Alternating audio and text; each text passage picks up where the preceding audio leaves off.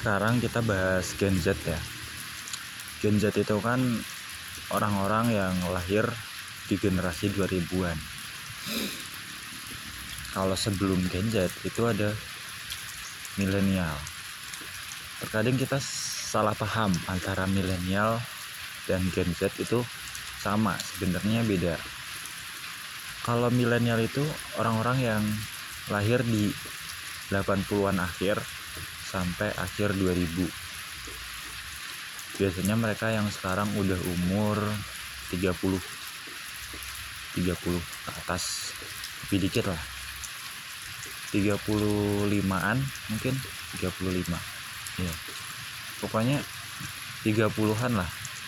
Itu generasi milenial kalau kamu lihat orang-orang yang usianya 30-an sama 20-an enggak jauh beda mungkin dari fisiknya yang 30-an lebih kekar lebih mateng. Kalau yang cowok ya lebih maco. Kalau yang perempuan lebih besar badannya dibanding yang 20-an pokoknya lebih mateng lah. Nah kalau udah masuk 40-an itu penuaannya tuh udah mulai kelihatan sekalipun sedikit. Jadi memang yang sulit dibedakan itu orang-orang yang umurnya 20 sampai 30-an karena apa? Fisiknya masih kuat untuk angkut-angkut berat untuk mikir itu masih kuat. Bisa dibilang ini waktu emas orang dalam berkarir antara 25 ke atas sampai 40 15 tahun. Itu kalau beruntung ya. Oke sekarang aku mau fokus ke Gen Z. Aku termasuk Gen Z. Kamu yang dengar mungkin juga Gen Z Gen Z ini identik sama teknologi yang semakin berkembang. Kalau aku pribadi, teknologi itu enggak langsung melesat enggak, enggak kayak sekarang. Perlahan, geraknya perlahan. Dulu di tahun 2005 ketika aku belum sekolah, aku pernah punya telepon Nokia. Nokia yang belum layar sentuh ya. Itu HP yang termasuk canggih di zaman itu apalagi HP yang layarnya kuning. Terus logonya jabat tangan kalau nggak salah. Zaman itu Nokia udah bisa buat ringtone buat SMS buat telepon. Kartunya pun masih satu SIM. Belum ada tuh namanya internet atau apa gitu. Mungkin website ada tapi masih via komputer. Jadi kita belum mengenal tuh namanya main game pakai internet mobile legend atau apa. Belum ada saat itu. Ya kalau mau main game ada alatnya sendiri.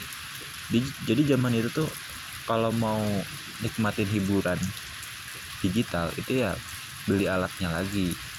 Musik ada alatnya nonton ada alatnya zaman itu udah ada nonton musik nonton film. Ada tapi harus beli lagi. Kalau nonton biasanya DVD kalau musik biasanya pakai pemutar musik yang piringan hitam atau radio kasetnya yang ada pitanya itu. Ya band-bandnya ya saat itu yang masih terkenal. Yang generasi 2000-an seperti Peter Pan kalau sekarang Noah Gigi, Pali jadi kita belinya satu kaset itu album. Satu album. Nah satu album itu biasanya isinya 5 sampai 20 lagu. Kalau sekarang kan random ya. Dari penyanyi A bisa penyanyi Z. Dan simple gitu. Sekalipun ada yang langganan banyak ya. Terus tahun 2010 ke atas itu makin berkembang lagi. Terlebih smartphone mulai dikenal. Layar sentuh ya. Layar sentuh pertama itu kan itu 2007 ya ketika iPhone itu mulai dirilis Steve Jobs 2007 udah merilis layar sentuh. Tapi belum tenar gitu loh. Baru tenar di Indonesia itu sekitar 2010 ke atas. Itu layar sentuh itu kan inovatif banget ya. HP tapi bisa disentuh. Oh bisa gitu loh. Kan di luar nara di luar nalar gitu loh. Tapi akhirnya ya ya bisa gitu loh. Ternyata bisa.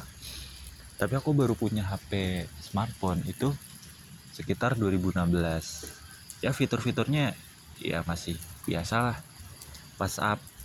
WhatsApp dulu cuma bisa buat pesan kan WhatsApp Messenger belum bisa buat telepon ngirim stiker atau ya masih rilisan pertama lah masih sekedar chattingan aja. Instagram juga sekedar ngirim foto di like ya kan? Baru sekedar itu Instagram. Belum ada tuh namanya ads atau apa. Jadi iklan lewat digital itu sebenarnya termasuk hal yang baru. Di zaman 2016 pun aku pikir belum belum viral. Namanya yang ads iklan lewat sosmed. Sosmed ya bener-bener cuma buat hiburan tahu informasi sana sini.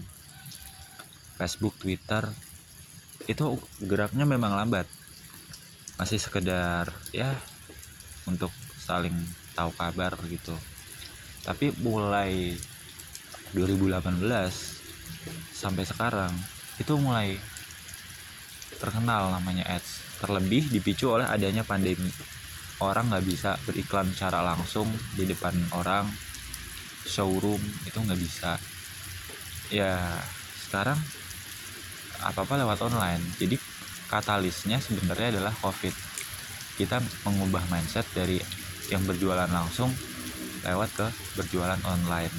Bahkan hampir semua sosmed pun sekarang ada fitur ads-nya yang kita nggak pernah nyangka kan bahwa Facebook bisa buat iklan, Google bisa, Twitter bisa, Instagram bisa, TikTok bisa. Bahkan e-commerce pun sekarang makin meningkat fiturnya, Tokped, Shopee, Lazada atau yang lain. Jadi hemat kata, teknologi itu berkembang pesatnya itu sebenarnya belum lama, baru lima tahun belakangan ini. Ya, dan konten-kontennya pun makin meningkat. Kalau dibuat grafik itu seperti grafik eksponensial. Kalau di zaman 2000-an sampai 2018 itu grafiknya masih naik stabil tapi belum belum tajam lah naiknya. Nah ketika 2018 sampai sekarang itu naiknya sangat drastis. Mulai dari jumlah konten jumlah teknologi dan sebagainya bahkan sekarang semakin canggih. Sama kita pun bingung kalau nggak tahu manajemennya. Jadi sekarang selama kamu punya smartphone ya terus kuota internet yang lancar dunia itu udah ada dalam genggaman kamu. Kok bisa? Ya karena sekarang teknologi sangat mudah untuk dipakai oleh siapa pun. Bahkan lansia pun bisa kamu bisa pesan makanan belanja online chattingan ngobrol atau hacking. Ini nggak baik ya. Terus belajar online ya kan? Sekalipun semuanya berbayar tapi kita bisa pilih salah satu atau dua untuk bisa kita nikmatin. Gak perlu langganan semuanya. Sedikit aja gitu loh. Kalau aku sekarang itu langganannya Canva TikTok musik, Prime Video, video, VTV, dan lain-lain. Lumayan banyak tapi itu aku pakai semua. Aku atur waktu sedemikian rupa supaya aku bisa menikmati semua konten di sana. Sekarang kan mulai bergeser ya hiburan dari yang langsung sekarang lewat online. Sekalipun media-media konvensional masih dipakai tapi nggak sepopuler media streaming online. Itu Gen Z kelebihannya. Yang kedua Gen Z itu kalau dibilang pinter ya nggak pinter-pinter amat dibilang bodoh ya nggak bodoh-bodoh amat. Artinya setiap zaman itu punya preferensi masing-masing gitu loh kalau anak 80-an anak 70-an ketika remaja ya mereka kalau main jalan-jalan. Mereka kalau mau makan ya ke tempatnya langsung. Sesuai zamannya gitu loh. Dan di setiap zaman itu pasti ada orang yang pintar dengan standar tertentu. Mungkin ya kalau anak 70-an itu standar pintar adalah mereka yang pintar matematika masuk kuliah gitu tapi sekarang standar itu udah nggak kepake. Karena sekarang yang digunakan standar pintar adalah mereka yang bisa teknologi mengoperasikan teknologi. Itu mereka yang pintar. Jadi banyak pergeseran yang berbeda di zaman sekarang. Termasuk konsep pernikahan. Perjodohan pun aku pikir sekarang udah nggak ada. Kesetaraan. Di tahun 70-an mungkin masih ada yang namanya pingitan. Tapi sekarang mustahil ya kalau ada perempuan yang dipingit aku pikir. Karena hampir semua tempat itu aku lihat mulai ada kesetaraan antara perempuan laki-laki di dunia karir dunia pendidikan atau apa pun udah mulai setara. Sekalipun persentasenya masih lebih banyak laki-laki ya sekarang tuh di dalam generasi Z itu banyak banget yang berubah. Sekarang itu nikah muda itu umur 25-an zaman dulu nikah muda ya umur belasan. Udah beda itu konsepnya. Fokus prioritasnya pun beda. Dan banyak banget yang bisa kita bahas sebenarnya kalau soal Gen Z.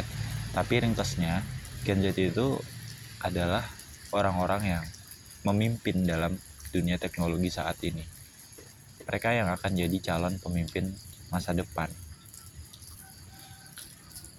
Dan aku harap siapa pun yang dengar ini terutama Gen Z itu bisa lebih bijak dalam menggunakan teknologi. Karena teknologi itu seperti pisau bermata dua. Dia bisa bermanfaat dan bisa nyerang kita. Pisau itu kalau digunakan dengan benar bisa buat masakan yang enak. Tapi kalau digunakan dengan salah bisa menyebabkan kematian. Semoga podcast ini bermanfaat